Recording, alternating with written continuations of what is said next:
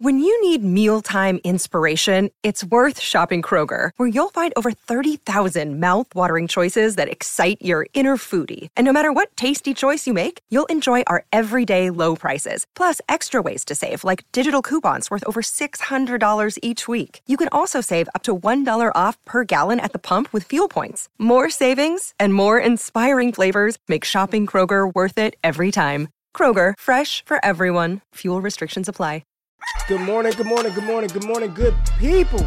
Yeah, you know what it is. Hard worker, scrappy, unfiltered, and sometimes unhinged football content. Hard to explain, but you know it when you see it. Doing it daily our way. I don't know what you're talking about right now. Redraft and Dynasty Fantasy Football, we got you covered. You know their defense is ranked like 31st in the NFL? NFL draft prospects and rookies? Now you know you in the right place for that. Absolutely. All right, then stop saying it. Then we're done. And prop bets with my man, Jay Rich. Count that money, man. Now wipe the crust out of your eyes.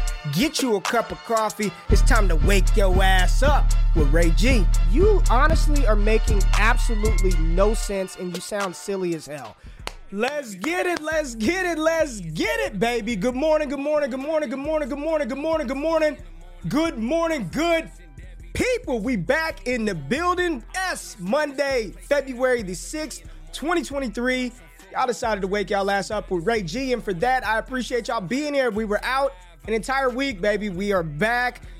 I'm excited. I'm happy. I told Jay before the show, I told him last night, I'm like, I'm ready to get back in the saddle, see the good people we got in the building this morning. Chad, good morning to you. Craig, what's going on, baby? How you doing? Craig in the building. Marlon, Alex C, Dynasty, Barry, Shane, Joe, David from across the pond, Chris in the building, Matt Bruin in Hot Rock Nation, Gump, man, we got everybody in the damn building today. Happy y'all are here. Hopefully y'all didn't miss us too much. There's plenty of content, right, to keep you tied over until we got back in the fold. But I'm excited to be here, and we've got a brand new, gotta kick the show off. Y'all know what it is. Before we get started, go get it, right? Miscela d'Oro coffee. Go get it. Miscela d'Oro USA.com. Use the promo code Wake Up. I ain't just peddling bullshit out here. This is good coffee. I know that some of y'all watching are Miscela d'Oro drinkers. Stay away from Walmart, Target, all that other stuff. Go get you some of this. 15% off with the promo code Wake Up. And a brand new partnership I'm really excited about with Epson America, man. Epson, real talk, came into the crib, hooked your boy up with a brand new short throw projector, the LS800. It's dope, man. And the cool thing is, I thought like projectors, you had to like stick them up in the ceiling and, you know, had to project onto a screen or a wall. But this joint is like a little box. It looks like an Xbox, right? You set it on your credenza and it projects up right onto your wall. You can get a screen, 100 inch, 120 inches.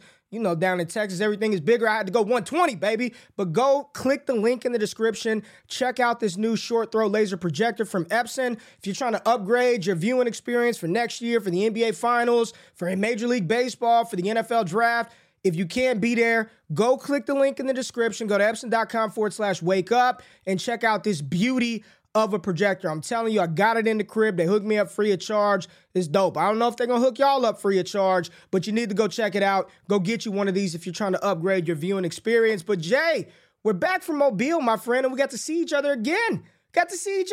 Buddy. How you doing? I'm good. You know, people don't know if you're listening, but you just see, I've only met you two times. You look better, actually, this time, to be fair to you. Recovering from that Achilles. I was happy you didn't get hurt this time I saw you. But yeah, man, obviously, great time to see you. It was funny. I was telling my girlfriend, actually, that I almost forgot to say bye to you. Like, it's crazy. You and I have such a good relationship. I was like, oh, I'll talk to you tomorrow. I'll talk to you the next day, whatever. I almost didn't even say bye to you when I said when I left the hotel that day. But happy to be here, man. Mobile was a blast. A lot of work, surprisingly. You know, go figure. At the Senior Bowl, it's a lot of work. Practices are long days, whether you're a player or just a scout. But yeah, a lot of fun in Mobile. Happy to see you guys. Flights only a little bit delayed, but we are back in the building for some more post-Senior Bowl talk.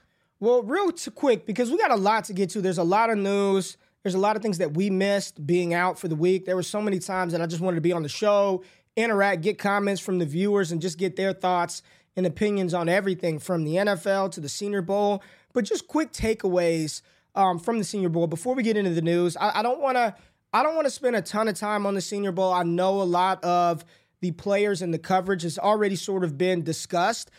For you, Jay, and I know for me, I was down there with the Draft Network, so I had a very unique experience, unlike many media members. And I'm not just saying this to say it, but we had like private access with the players, right? We had our own lounge with Panini, so when they got to chill out, no media was allowed up there except for us. So, you know, we had field access, we got the behind-the-scenes access to really talk with the players intimately and just sit down with them in a more relaxed environment, but just your thoughts and you know, opinions of being there. I think this is the first time that you've been around that level of football as close as you were. What are some of your thoughts and takeaways from just being, you know, in that experience? And a lot of people have asked me, Jay, you know, is this something that only analysts should go to? If you're a fan of football, I think this is a great event for anybody. I don't care if you're just a fan, if you're an analyst, because you do get access to those guys. After practices, everyone can come on the field.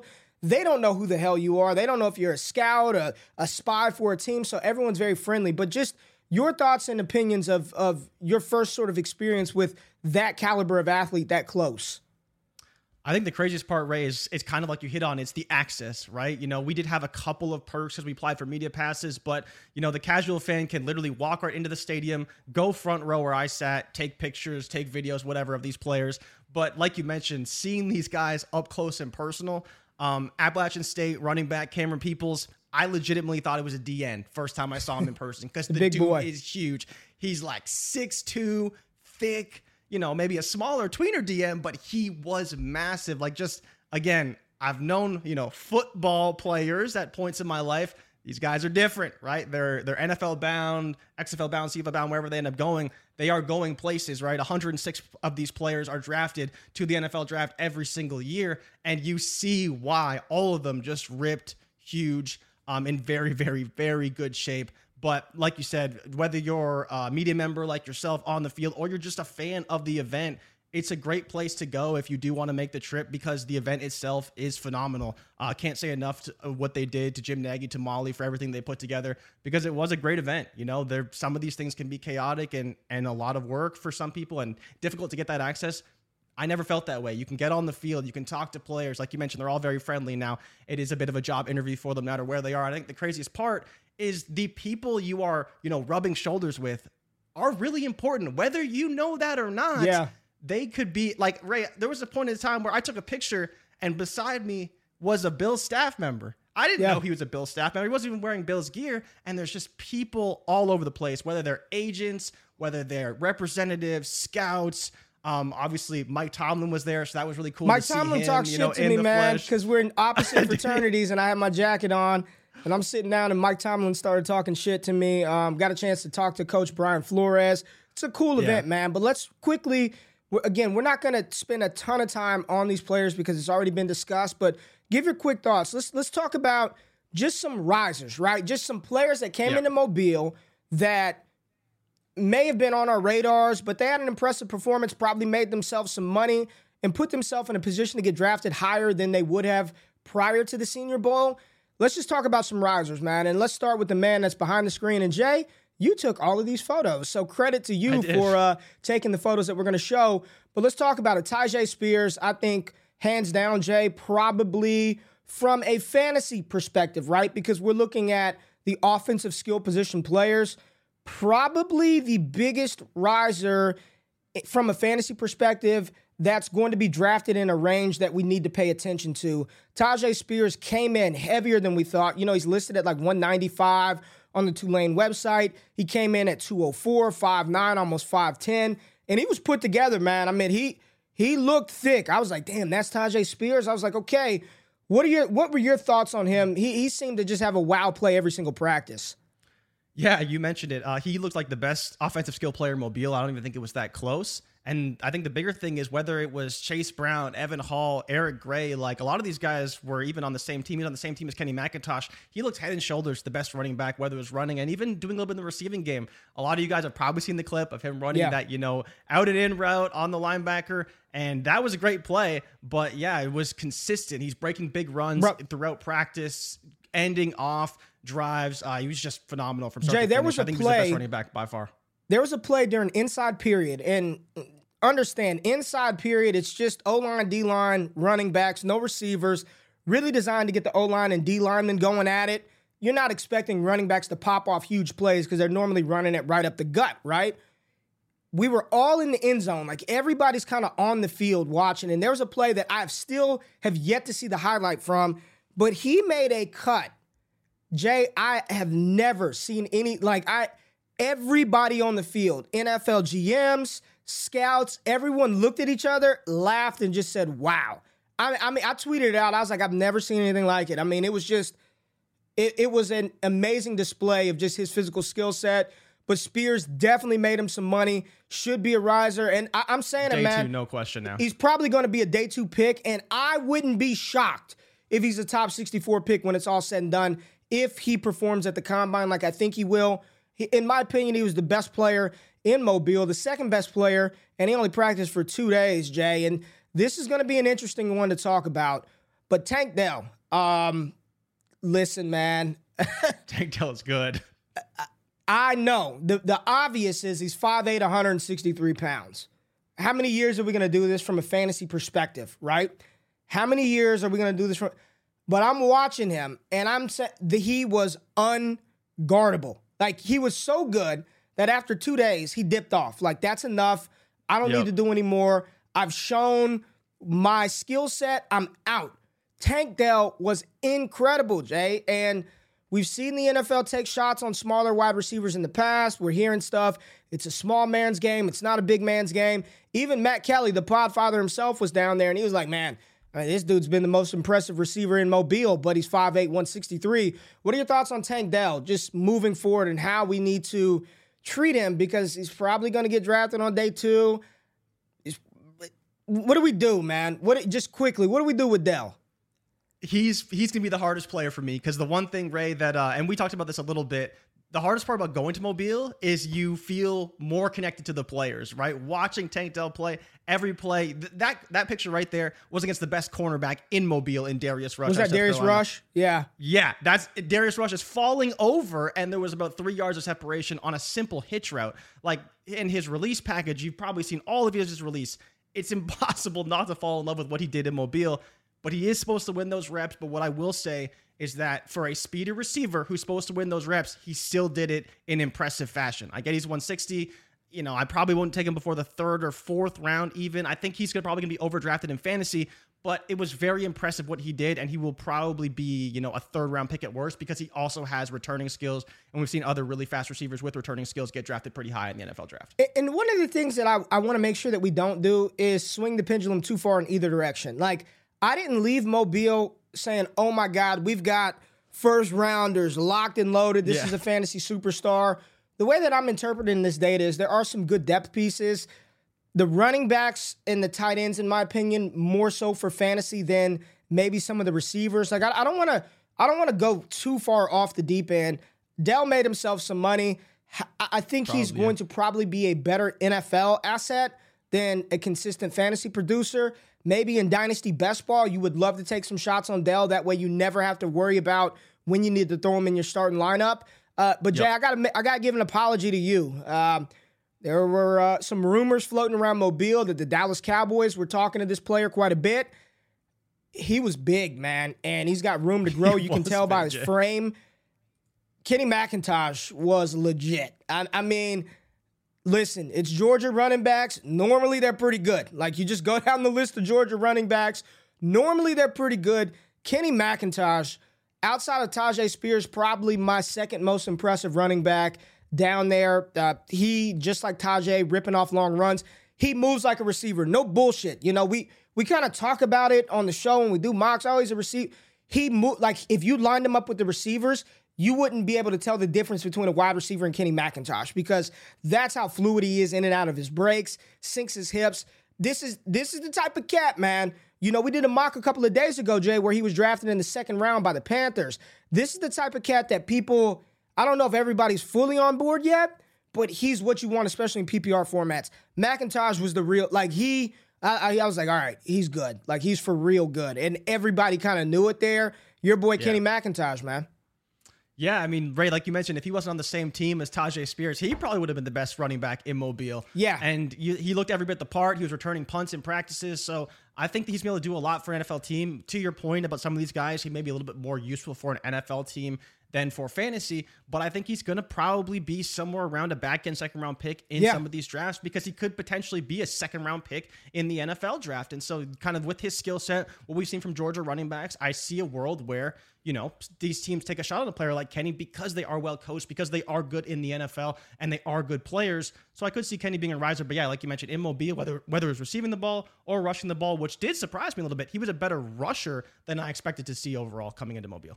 I'll say Evan Hall, the running back out of Northwestern, probably the most impressive running back from the, I think he was on the national team. The footwork was fantastic. He was out there. He was on the same team as Roschon Johnson, Chase Brown, Cameron Peoples. When Roschon broke his hand, they brought in Sir Roderick Thompson from Texas Tech. But Evan Hall, very impressive as well. I've talked about Jayden Reed for the past 2 years on Twitter. One of the best wide receivers there. He made himself a lot of money. Hands down, the best special team guy out there as far as returning punts. So Jayden Reed probably worked his way into round 3. We'll see if he'll get any higher capital than that. But Jay, the biggest, and literally, I mean that literally and figuratively, riser from a fantasy perspective, in my opinion, is a position that we search for every year because it's just a dumpster fire, and it's tight end.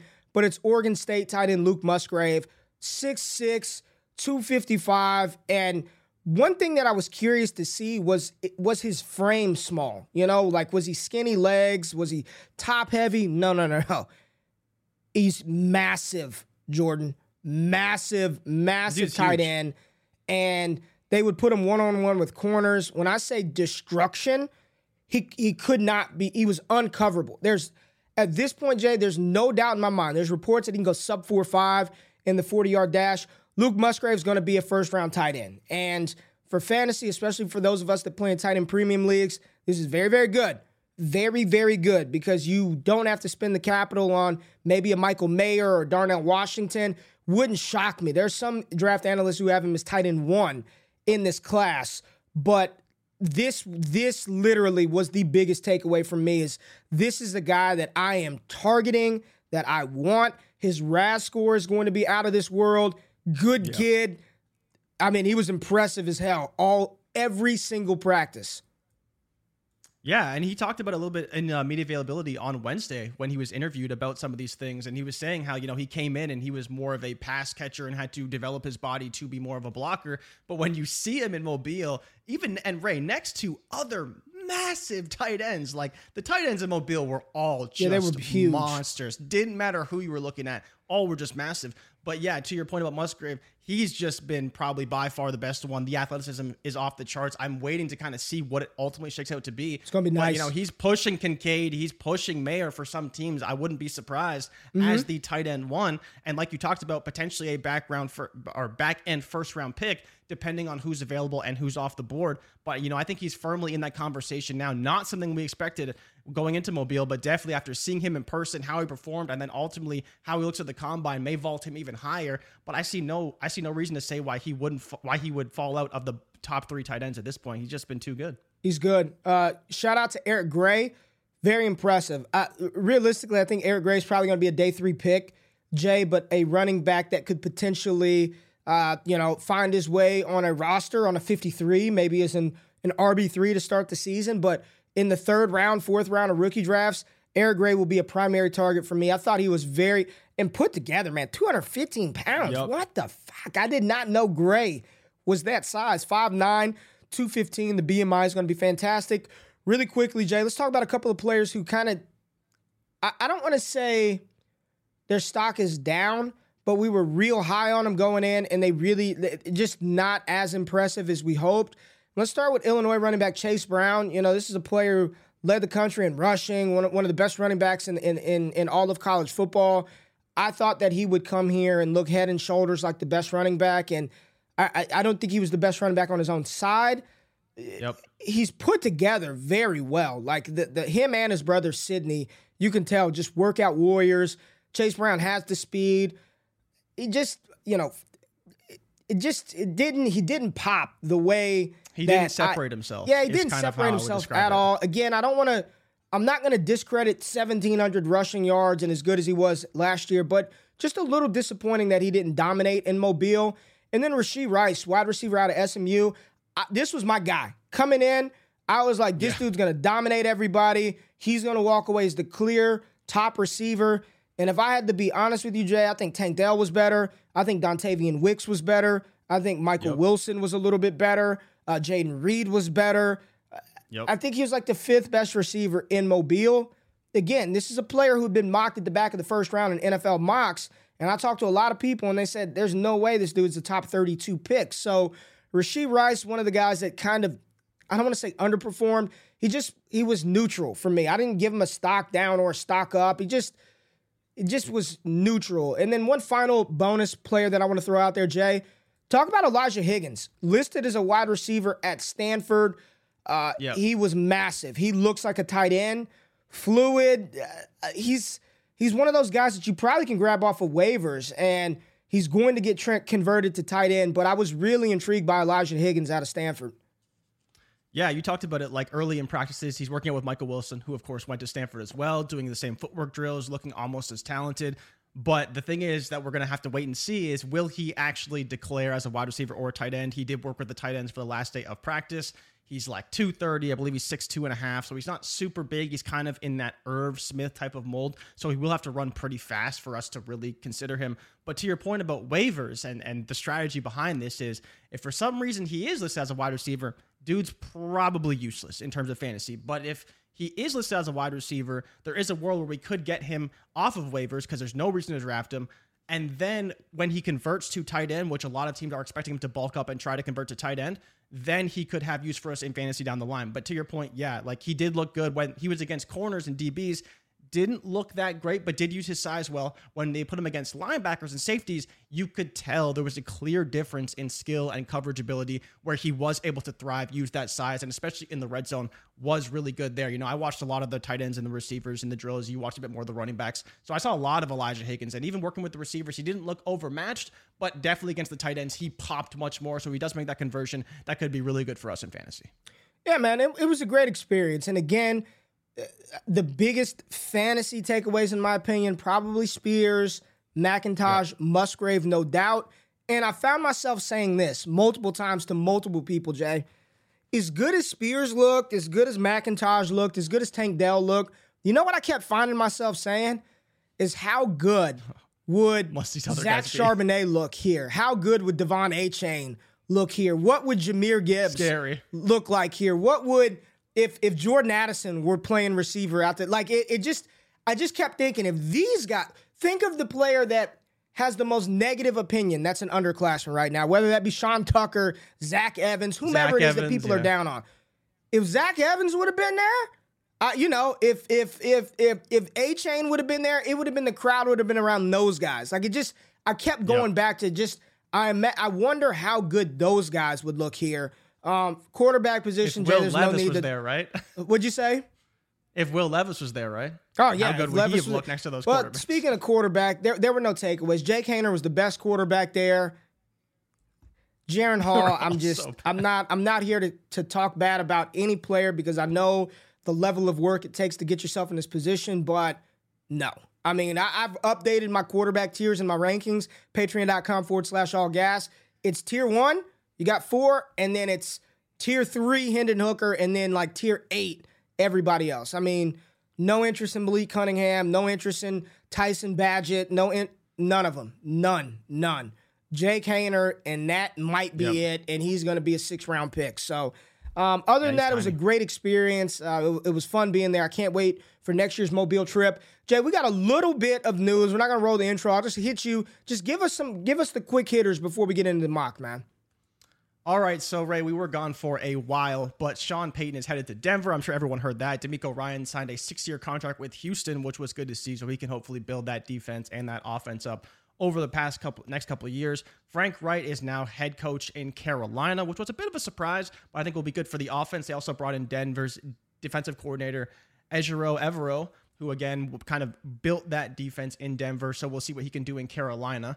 Now, obviously, we'll see what happens with the Cardinals' job. They're down to their final three candidates. Monty Osanfort was with the Patriots from 2006 to 2019 and shares an agent, Ray, with Brian Flores. There's a lot of insider information saying that Brian Flores may be the new head coach of the Arizona Cardinals.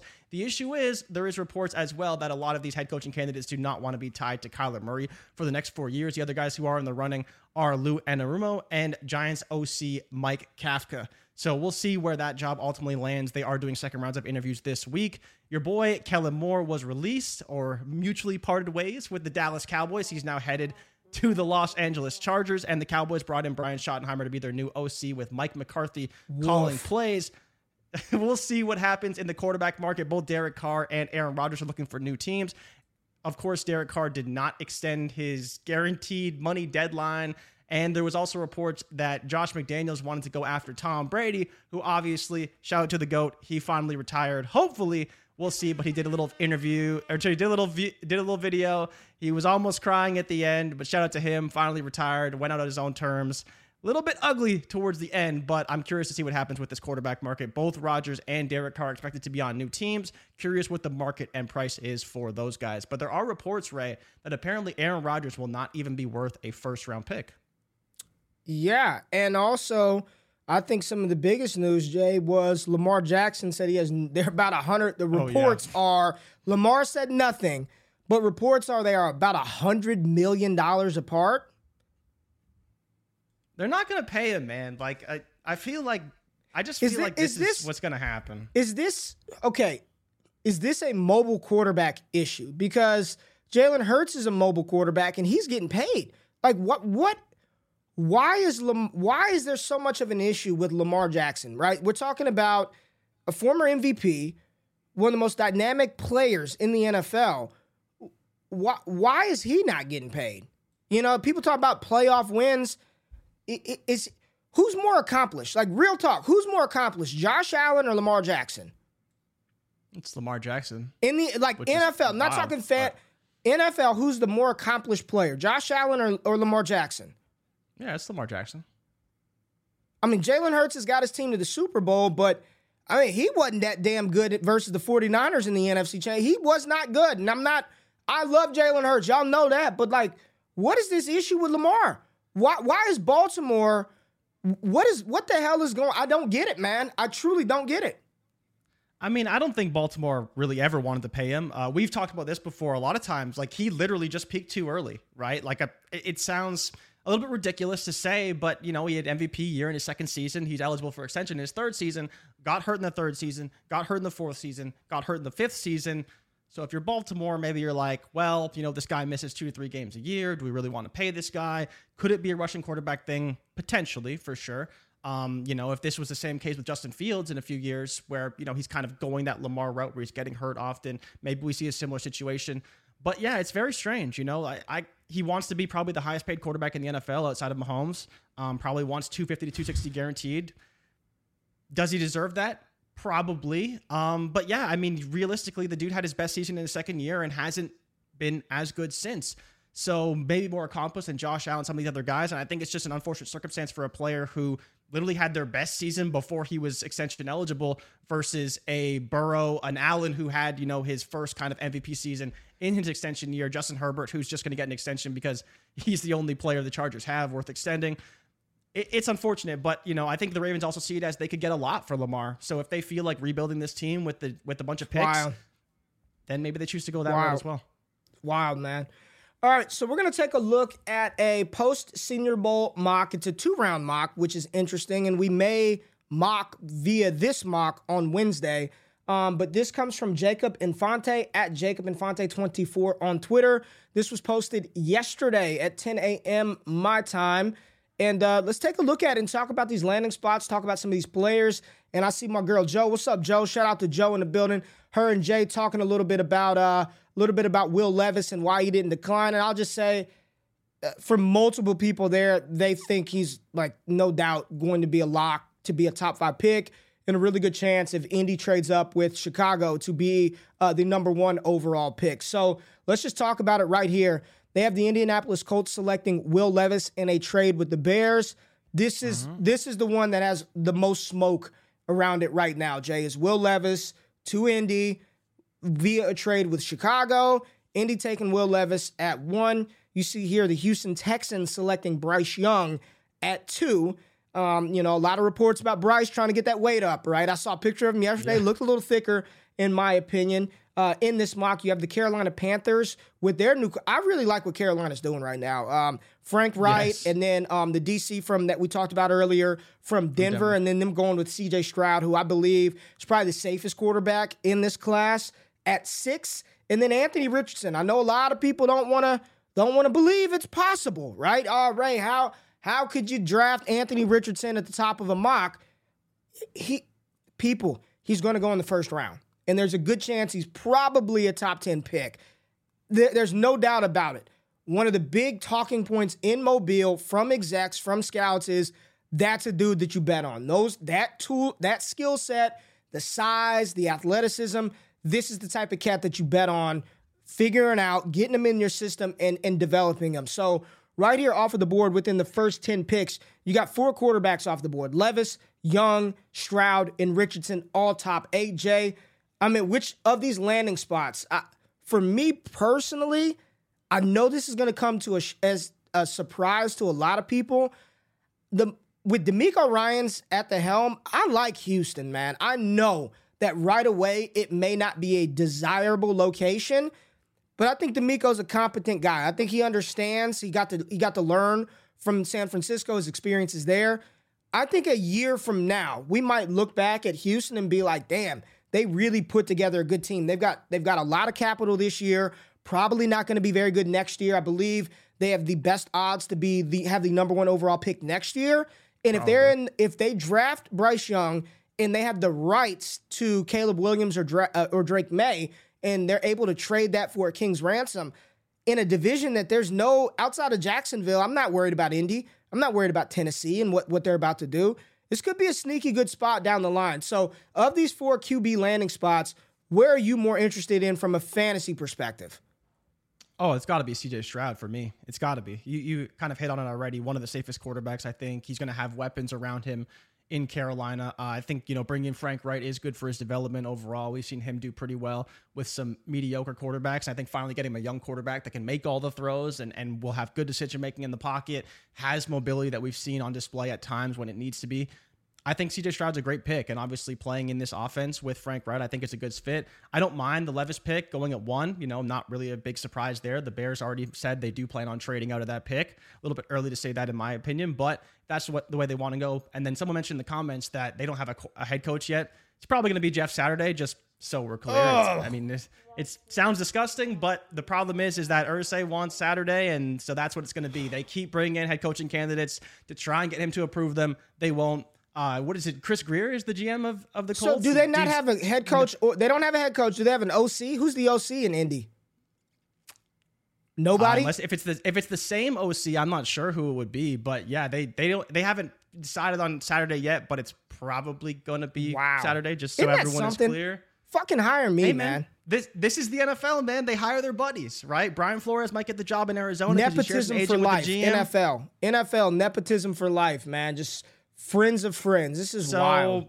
If you think that Will Levis and Jeff Saturday can't get along, well, then maybe you want to go another direction. But I think that, again, it's going to be an owner pick if you take Levis. It's not going to be the GM or the head coach. It's no different in Indy as it is in Dallas. But, Bryce Young, to your point, decent fit. I'm still not sold on the Houston fit. I like DeMeco, but again, he's not known for his offensive prowess, so we'll see what he does with that offense and how he builds that team. But I love Bryce. I just think, if you're going to pick a fit, I'd probably pick Carolina.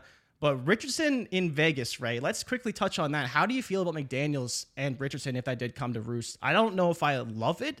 I would hope I would get a bit more of a player-friendly coach. I don't know. I'm not going to speak on Richardson's mental. I love A. Rich, how man. Mentally strong he is. I'm all in. It could be tough. I'm all in on Anthony Richardson. I'm all in. If I'm being realistic, if this is how it played out, CJ probably. I like the Carolina landing spot, man. That's a good spot, but I don't know. Didn't McDaniels have Tebow and they won a playoff game with Tim Tebow completing 10 passes? Passes for like 300 yards that game, I believe. And beat the Steelers, yeah. I like A. Rich, man. I, I don't really trust my Raiders at all. It would probably, and here's the thing. If A-Rich is drafted by Vegas at 7, he's probably going to start very soon. He's probably going to play. I'm not, if he can't beat out old Stiddy, maybe they let Stiddy man the ship for like 4 weeks, and then they're like, all right, this is going nowhere fast. My problem is McDaniels was low-key on the hot seat already. So they draft Richardson. He gets his ass fired. They bring in another coach who didn't want Richardson. We could be in this weird cycle of I didn't really want him anyway. I don't know. Yeah. I would prefer him to go somewhere else, but I like Anthony Richardson. Yeah. I lied. The biggest takeaway from the Senior Bowl is whatever team drafts John Michael Schmitz, their running game gets instantly better. So just keep that on your radar. The interior offensive lineman from Minnesota, whatever team drafts John Michael Schmitz, they get better up front. Stock up for the running back, stock up for the quarterback. All right, let's move down the mock a little bit, and here we go. Wide receiver, Green Bay Packers, Quentin Johnston coming off the board at 15 is the first wide receiver off of the board, giving Green Bay another size, speed, freak to pair with Christian Watson. I mean, Jordan Love is going to have weapons. He would have Quentin Johnston. He'd have Christian Watson. He has Romeo Doubs. He's got weapons. Aaron Jones, A.J. Dillon. What do you think about this fit? I think Christian Watson's probably better than Quentin Johnston, if I'm just being honest. It feels like, again, it's just a mock, so I'm not going to rip it too hard, but it doesn't feel like a very good fit. You know, you're just drafting the same player again to play on the opposite side of... I don't really get it. You know, I'm not the biggest Quentin Johnston fan. Fine player, has traits. I don't know if it's the best fit for him on offense. I'd probably be looking elsewhere in my rookie mocks if he did end up in Green Bay, because, again, I trust Jordan Love to get somebody the ball. I don't know who that's going to be, though. And I think if you're picking between Christian Watson and Quentin Johnston, I'd probably pick Christian Watson because they've played together and already shown chemistry in games prior to this. Okay, let's move down the mock. At 18, we've got the Detroit Lions selecting Michael Mayer, the tight end from Notre Dame. And then you see right here, Seattle at 20 takes Jordan Addison, wide receiver out of USC. So the Tampa Bay Buccaneers are bypassing quarterback. Maybe they're going to trade for Derek Carr. I don't know what's going on. Mayer in Detroit, I mean, shit, Jared Goff and Ben Johnson didn't use T.J. Hawkinson. Yeah. They didn't use, I just... Good for Jared Goff. Athletic, good for DeAndre Swift. Good, like, I'd prefer him not to go there, right? They couldn't use Hawkinson. I don't know what they would think about using Michael Mayer. So, and Hawkinson's more athletic than Michael Mayer. So it's just like, I wouldn't want him. I'd just rather have Luke Musgrave wherever he goes. I don't even know where he goes in the mock. Jordan Addison to Seattle. Would love it. Would love it with Geno Smith. I think that'd be a good fit. And you see it right there. We got some more fantasy players off of the board coming up. We got Zay Flowers to the Los Angeles Chargers at 21, and then big Bijan Robinson going 22 overall to the Baltimore Ravens. So, Jay, give us your thoughts here. Flowers, Bijan, Addison. What are your takeaways from these landing spots? So Addison, I'm fine with. You know, we think he's kind of a bit of a fit for the Tyler Lockett replacement role, playing next to DK Metcalf. So there will be something to see there. Hopefully, Geno Smith is back because he was successful in that offense. Zay Flowers to the Chargers though is interesting because there's rumors that Keenan Allen could be gone potentially this season. He is he's potential cap cut guy, restructure guy. How long he's there with how he looks this season. Seemed like his age was catching up to him a little bit, so getting Zay Flowers in there to replace him over the long term with Justin Herbert would be a great fit. And then Bijan Robinson on the Ravens. I mean, Greg Roman gone. They're drafting. They're going to draft a fucking running back, man. I know they're going to do it. They're going to. I don't know if it's Dobbins Bijan still there and talented. Like, I'm not saying J.K. is a threat to Bijan, but. Again, what? They use multiple running backs. I'm not saying he's a threat, but they use multiple running backs. How this ultimately shakes out on offense, I don't know. Without Lamar Jackson, feels like they're doomed in the AFC North. So they got a Pro Bowl quarterback, man. Chill out. They got Pro Bowl Tyler Huntley. Get out of here. Oh, imagine how many QBs pass. Like 9 QBs pass on the Pro Bowl. No offense to Tyler Huntley, he did fine. He did what he had to do. He came in, made the Pro Bowl. Good for him. But Bijan, probably still 101. Ray, is there any scenario where you would take a QB 101 over Bijan Robinson on the Ravens? I just got to ask. Yeah. Maybe. But people don't want to hear that. Like, if Richardson went to Carolina. Now we're talking, right? I know it's sacrilegious to even suggest or insinuate that you would take anybody over a running back, a.k.a. Bijan Robinson. A-Rich goes to Carolina. If you've only got one pick, man, super flex, you only got one pick, and you're picking one. I don't know, man. Again, it's sacrilegious to even insinuate anybody over Bijan, but I can paint a very pretty picture for you that says, you know, 2-3 years down the line, it's probably the right process play. Here's the thing. If you did that, right, I know in round two, I will find a running back that will get touches in the NFL. They won't be Bijan Robinson. They will not be Bijan Robinson, but there is no other quarterback, bro. There's nobody else after these four. None. I know there's Hendon Hooker talk maybe in round three, but I just... You got to wait. It's sacrilegious to insinuate it, but neither here nor there. Zay Flowers to LA would be a PPR machine. Herbert doesn't want to throw the ball downfield anyway, right? And Kellen Moore, his ability to use CeeDee Lamb in the slot, I would just be very excited if Justin Herbert got a talent like Zay Flowers. We move down this mock sum, and there's these next like five picks. I'm just like all fantasy picks. Yeah, I'm just like fucking ready, right? My body is ready for it. All right, so we've got Jalen Hyatt to Minnesota, Luke Musgrave to Jacksonville. With Doug Peterson, you know he loves him some tight ends. Jackson Smith and Jigba to the Giants, and Josh Downs to the Cowboys. I'm full Chubb right now. If I stood up right now, I'm not gonna do it because my wife would kill me. But I'm full Chubb. I'm losing it. Josh Downs to Dallas. JSN to the Giants with Daniel Jones. Musgrave with Doug Peterson in Jacksonville. Jalen Hyatt to Minnesota. Okay, let me tell you the Hyatt pick. This is great for Justin Jefferson. Probably not as great for Hyatt's fantasy production, but this is great for Justin Jefferson. Let Hyatt just scream nine routes all day, pull some coverage away from Justin Jefferson and TJ Hawkinson. This is probably good for Kirk Cousins, great for Hawk, great for Justin Jefferson. JSN and Josh Downs, talk to me.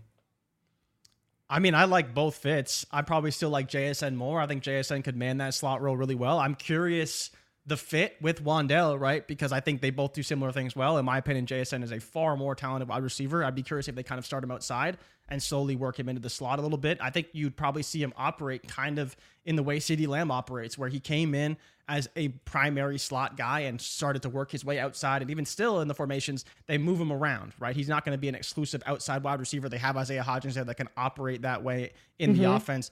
I think it would kind of kill Wandell a little bit. And then Josh Downs, right? You move CeeDee Lamb outside more. I think they can switch a little bit depending on the formation and the play that they're running. And so I like that flexibility as well. I've talked about this a lot on the show, how I like receivers that can do both because it gives you an adaptable formation and the way you want to align your players. When you have a guy that can really only play inside or outside, it makes that more difficult. So I think that flexibility of Downs and CeeDee together would make for a great pairing in Dallas. And obviously you guys do need another wide receiver to help out Dak Prescott. Talk to me about Musgrave with Doug P. You know, he loves him some tight ends, baby. Dude, it's Ray. The question is, how high would you draft him? And would you draft him over Michael Mayer? Because I think if this actually played out this way, we saw what Evan Ingram did this season. We're assuming he's gone. I think you have to take him over Michael Mayer. You know, we've been taking Michael Mayer mid-second.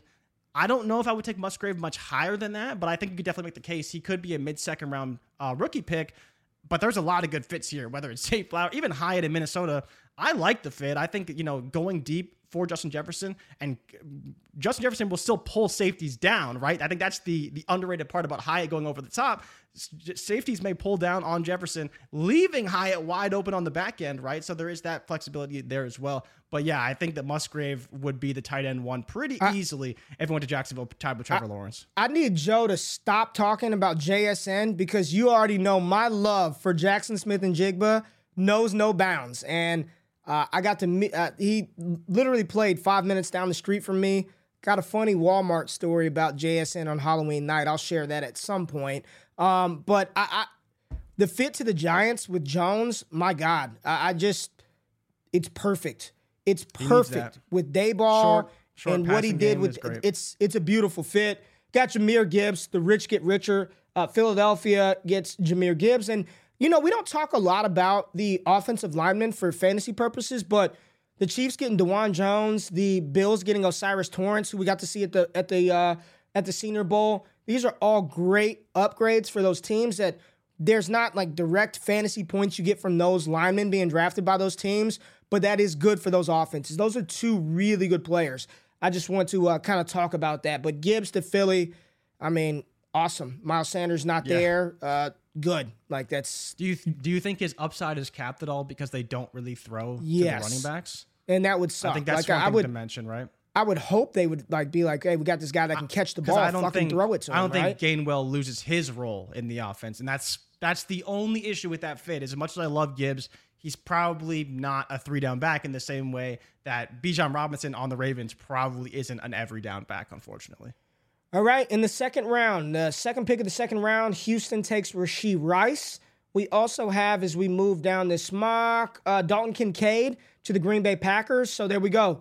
Green Bay and Jordan Love, they get their tight end, Dalton Kincaid, the third tight end off of the board. And then and then Rashee Rice to Houston. So getting Bryce Young some help. Let's see who Houston took with the 12th pick. They took Myles Murphy, edge out of Clemson. I like that pick. Let's slide down. We got Dalton Kincaid out of Utah to Green Bay. I think I like Kincaid. He's a good tight end. I know he's got an injury, recovering from some stuff, so hasn't been reported what the injury is per se. All that we heard was it was serious enough to keep him out of Mobile, right? Enough to keep him out of Mobile. Let's see what else we have. No kind of is Darnell Washington. Well, John Michael Schmitz. All right, Chicago. There goes our guy, John Michael Schmitz. So the Bears draft this guy. Good for Justin Fields. Good for the running game. He's a fantastic player. I think he's going to be a day one starter in the NFL. And Darnell Washington to the Giants here at 57, which.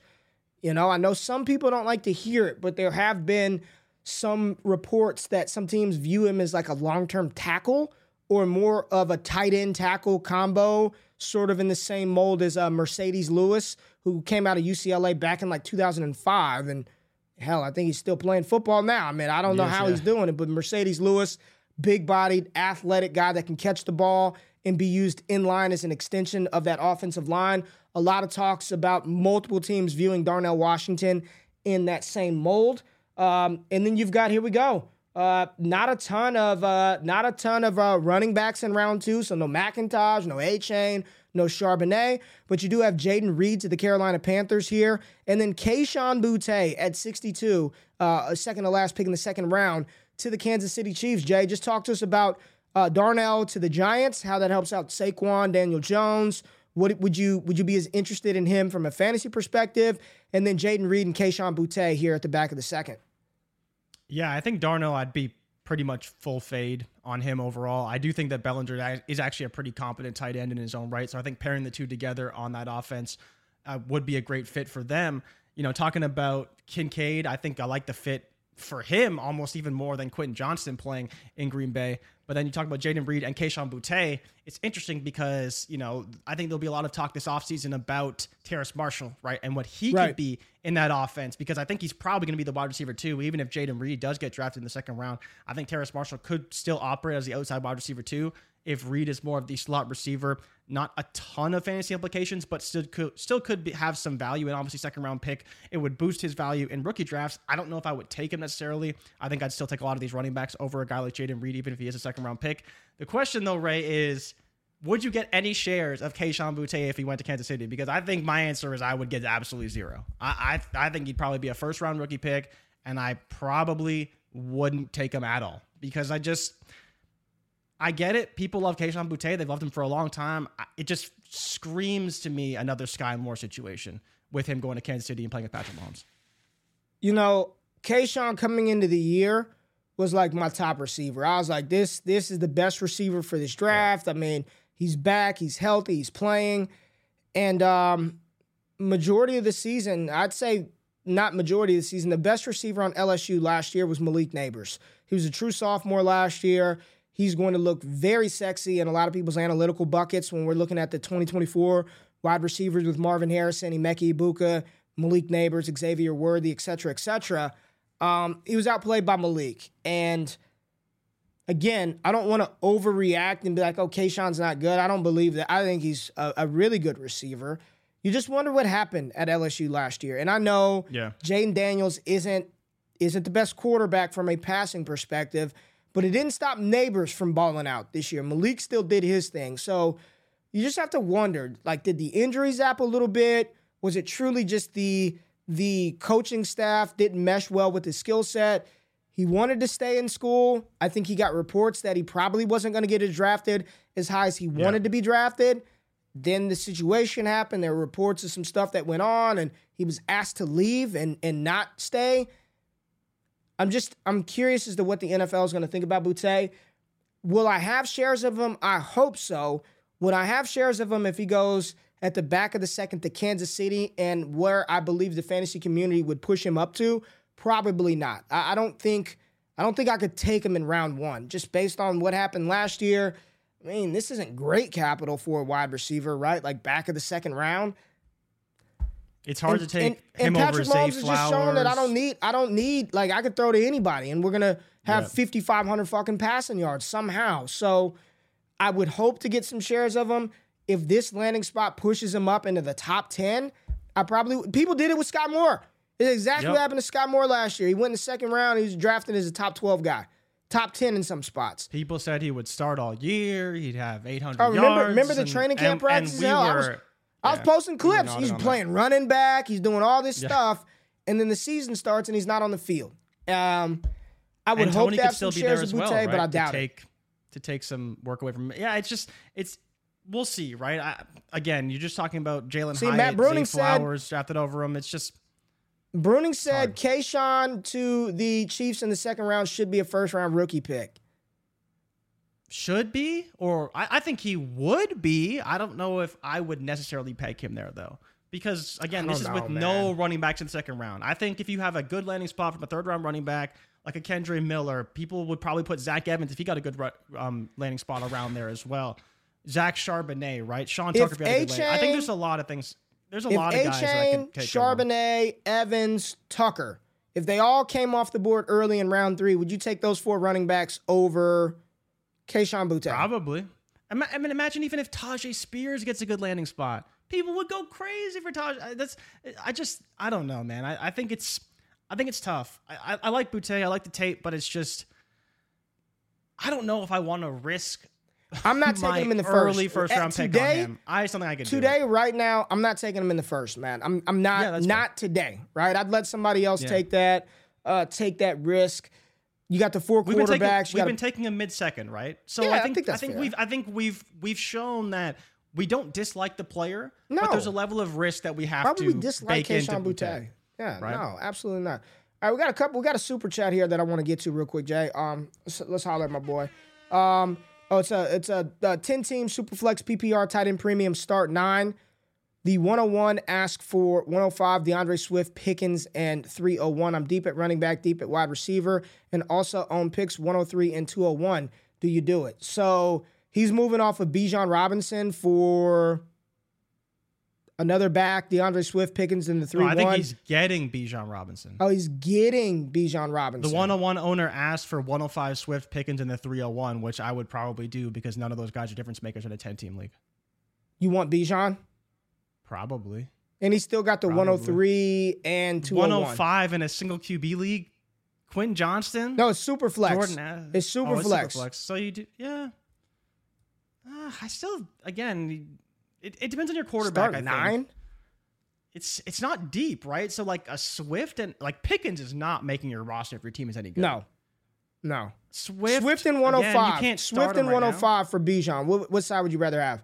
I'd probably rather have Bijan, or if heaven forbid I wanted to take CJ Stroud, right? Like I'd probably want Bijan though. I think Bijan's the right pick. Because even in Superflex, a 10-team QB is not like QB's still pretty deep because you're only starting 10. Yeah. Right? Yeah. So there's only 20 starters a week instead of our normal like 24 plus stashes, right? So there's still guys out there for sure. All right, we got a couple of minutes. Let's just talk to the people real quick. Joe said, what do y'all think about wide receiver Wilson? Michael Wilson, wide receiver out of Stanford. We touched on him early in the show. One of the more impressive wide receivers in Mobile, right? I wouldn't consider him super athletic. He didn't look like a blazer to me, but he just won. He found ways to get open. He's going to be a day 3 pick that is a good NFL receiver that will never start in fantasy. I don't want to say never. Never say never. Never speak in absolutes. But I don't view him as somebody that you're going to be excited to throw into your starting lineup. I think he's going to be a day three pick when it's all said and done. What are your thoughts, Jay? I mean, he kind of comps to J.J. Arcega-Whiteside in some ways. We'll see what he runs. But yeah, he's just he's a big guy. Like, I think he's 6'3". He's basically as big as Elijah Higgins. Yeah, he's a big dude. He actually can play wide receiver. You know, there was some impressive plays by him, and there was some not so good ones. He chops his feet too much. He's a little bit slow in that regard. He doesn't have crazy fast speed, but he can, you know, use his physicality to go over the top on somebody. The problem for him, I think, was inconsistencies, right? He made some good plays, and then he's dropping touchdown passes. I thought he was fine. So it's kind of like he was okay. I thought his consistency was fine. He seems like a hard worker. He just looked like a normal receiver to me. He made plays. When his number was called, he made plays, but I thought Wicks looked a little bit better. Wilson looked good. Let's not take anything. Michael Wilson looked good. I just don't think he's going to be somebody for fantasy. And much better than I expected, right? Much better than I expected. Let me be honest with you. I had zero expectations because I didn't know who he was. Yeah. Like, I didn't know who he was until we got there. And I was like, who the hell is number 4? So there we go. Let's see what else we got before we get out of here. A lot of biggest riser besides Spears. We talked about that earlier in the show. The biggest riser, in my opinion, was this guy, Luke Musgrave. Yeah. Tight end out of Oregon State. He's going to be a first-round pick. Bucket. I also think Kenny McIntosh was a fantastic riser out there as well. Played really well all week. As far as guys from a fantasy perspective that we're actually going to want to play, Luke Musgrave, Kenny McIntosh were the two guys. Anything else, Jay, that you want to touch on before we get out of here? I don't know if we'll do a mock from this one. I think what we'll do, Jay, is do a community mock inside of DD and then break it down on the show and just kind of talk about it, because there weren't a lot of fantasy. I mean, the second round, you had like 5 offensive skill position players drafted in the second round of this mock. So maybe we can find another one, post a link, but I doubt we do a mock based off of this one. Okay. We got one right here. Boutte will be in the XFL in 5 years. Yikes. Yeah, man. Kenny was that, like, yeah. And everybody was like, oh man, this dude can get to 220. Like, he's got the frame to add weight. McIntosh was very impressive in Mobile. Very impressive. All right, Jay, here's a question. What do you think about Bill O'Brien going back to New England? Think Mac Jones will bounce back, or will it be time for Zip Zap?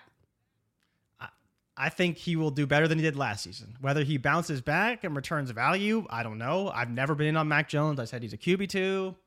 And, you know, that's really all you can expect. He's not going to be a QB1, especially with this team construction. Yeah. Yes, things can get better.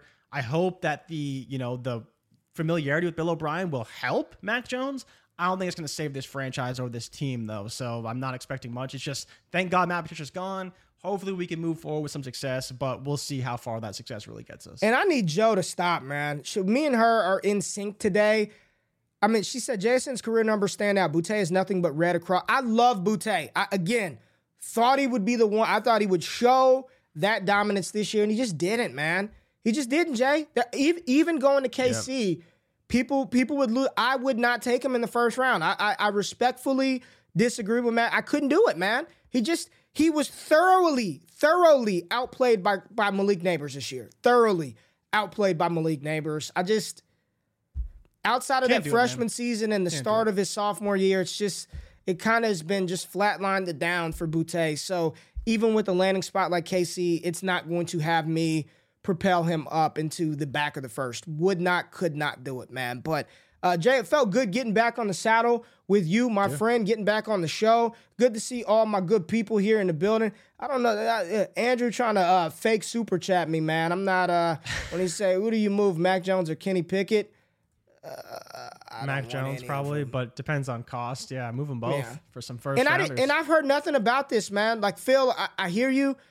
I've heard nothing about an attitude problem from Keishawn Boutte. If anything, he had every right to be pissed off and have an attitude and quit on his team last year, and he didn't do that. He stayed around. He played through it all. I don't think it was an attitude problem with him. I think it was a play problem and not an attitude problem. I don't want to give him an out by saying he had an attitude problem, because nobody – and Keith Sanchez over at the Draft Network won a natty with LSU in 2019. Intimate knowledge of that team said he didn't have an attitude problem. It was none of that stuff going on at LSU. It just, he couldn't work into the offense. So I don't want to give him that. You know what I'm saying? I don't want to put that on him. But appreciate everybody being in the building. Thanks for bearing with us for a week off, but we're back. We are good to go. No more breaks coming up anytime soon. I mean, I'm going to Mexico in like March, and then we'll be at the draft in April. But other than that, we're locked and loaded Monday and Wednesday. Make sure y'all wake up.